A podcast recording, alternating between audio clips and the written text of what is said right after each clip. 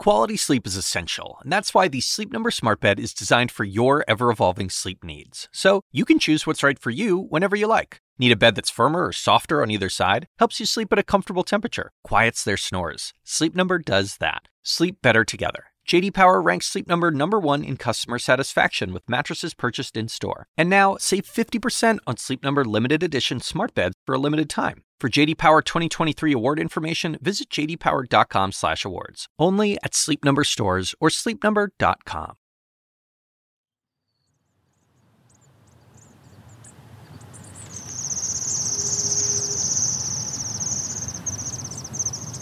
This is a group of bush tits, and there was a red-tailed hawk. They just flew over my head. So the bush tits were all hanging out in this bush, and then they saw the red-tailed hawk take off, and they did that different call when the red-tailed hawk flew away. So that's a pretty neat interaction. That's Jennifer Phillips, a postdoctoral researcher at Cal Poly. She studies how urban noise affects birdsong and behavior. And this week, Phillips was out recording bird songs at the Presidio, a park by the San Francisco Golden Gate Bridge. So I'm out here. It's a bright, sunny day. It's very peaceful. In particular, she was looking for the white crowned sparrow. In the fall is when the young first year males actually start practicing their song.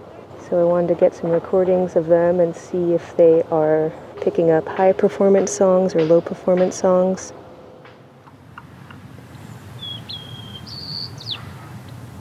And that sounds like a maybe juvenile white crowned sparrow in the background practicing a song.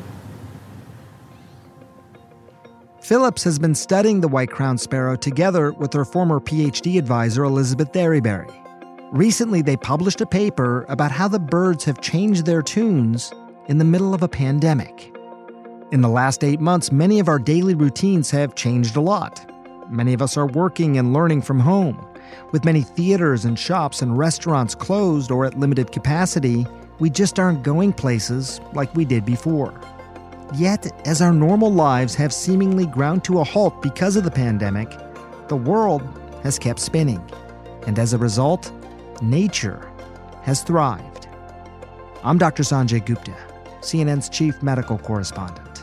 And this is Coronavirus Fact versus Fiction.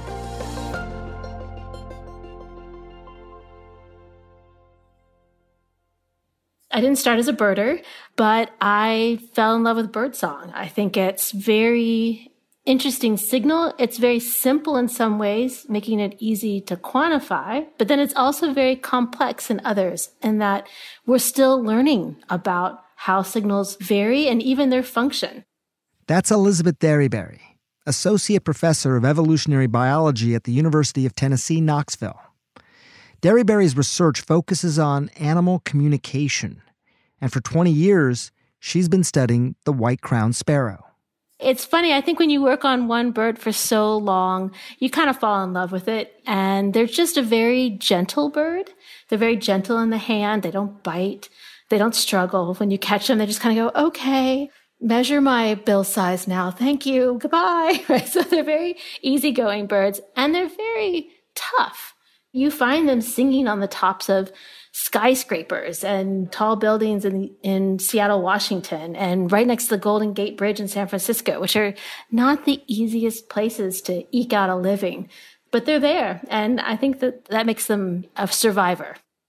If you live in San Francisco, you've probably seen or heard these sparrows, maybe in the parks or in parking lots, feeding on crumbs.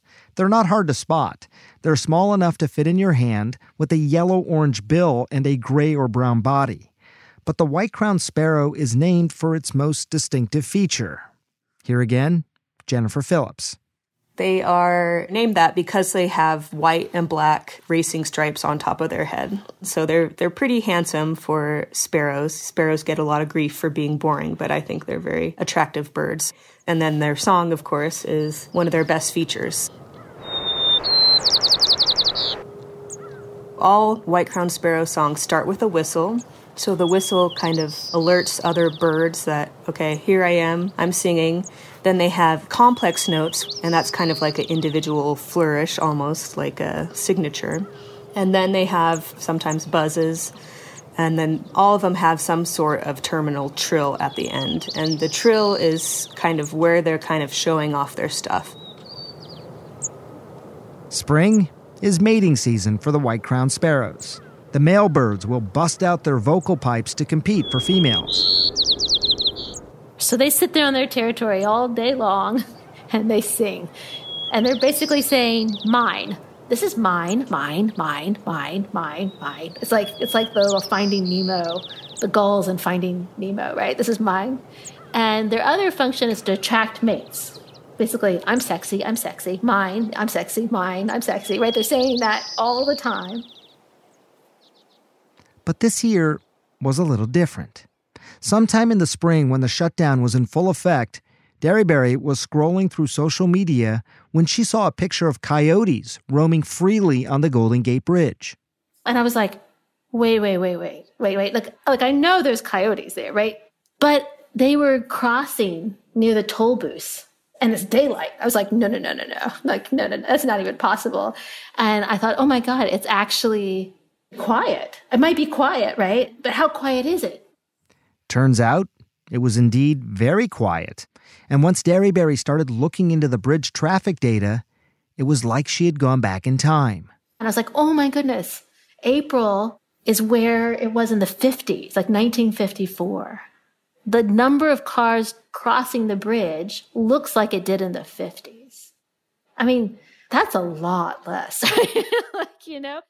Excited, Derryberry called her San Francisco based colleague, Jennifer Phillips, and they hatched out a plan to record the birds while the shutdown was still in place. And when Phillips arrived, the Golden Gate Bridge was deserted. It was quite noticeable that the sound levels were quieter. You know, half of these areas are very touristy, and it was just totally empty. In a normal year, the Golden Gate Bridge is bustling with activity and plenty of noise from traffic and tourists and wind. And the sparrows? They do what they can, singing in progressively higher pitches so other birds can still hear them above the noise. But beginning in April, instead of sounding like this,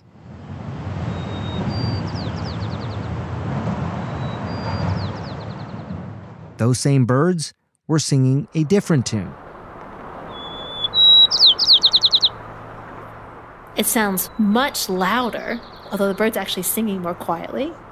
You can still hear traffic noise, like you hear the bump, bump, bump of some cars. So they're not completely gone, but it's quieter. And you can really hear another bird singing. You can hear this communication happening, the counter singing between two males.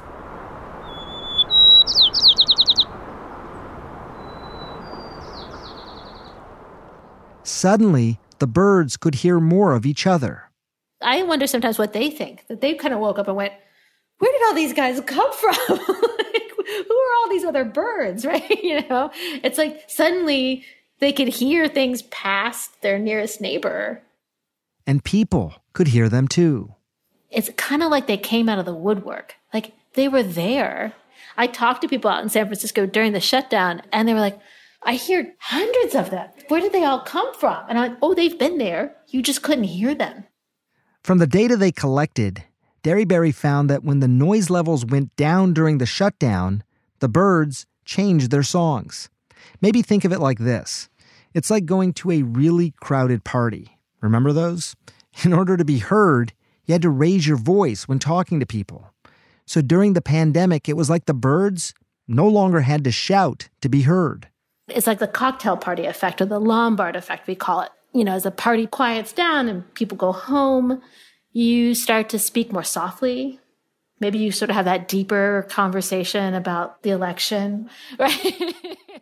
In a strange way, the pandemic shutdown has provided a natural experiment, an opportunity for us to see how we as humans shape the environment and the lives of other species. Scientists have come up with a word to describe this twilight zone, where the lack of human activity has allowed nature to flourish. They call it anthropause. I think it's more of a term to capture in a given space a time period when human behavior changed. We exited the landscape and animals showed up. And I, I feel like the same things with the soundscape, right? With our traffic removal, we exited the soundscape and the birds changed their behavior in a way where they could fill that soundscape more so than before. And it's not just birds. We've seen reports from around the world of coyotes, whales, turtles, animals re inhabiting some of the space from which we humans have temporarily retreated, even in Elizabeth Derryberry's backyard. When the shutdown happened, we were all home.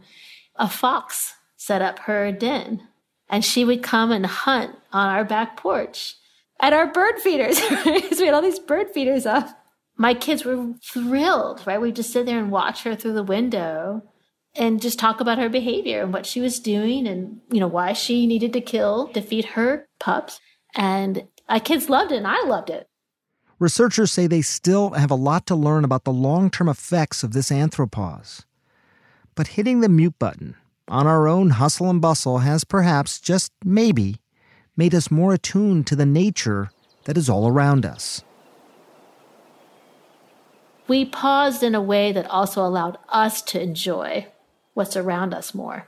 And I hope that sticks with us. Like, I know it's loud again in San Francisco, but I hope that it's not as loud. I hope that people do see, like, hey, maybe I can kind of pull off this high pressured work ethic, but modify it enough to stop and like smell the roses or listen to the birds.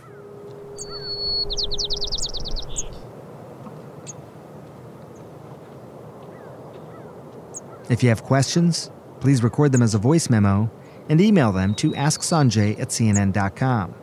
We might even include them on the next podcast. We'll be back Monday. Thanks for listening.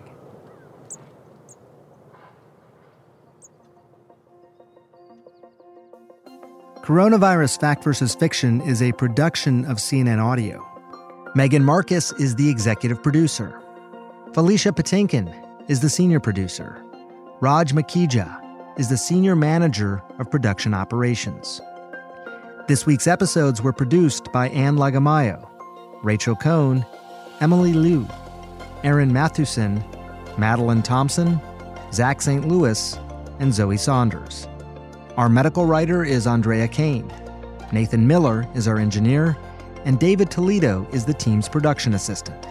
Special thanks to Ben Tinker and Amanda Sealy of CNN Health as well as Ashley Lusk, Courtney Coupe, and Daniel Cantor from CNN Audio.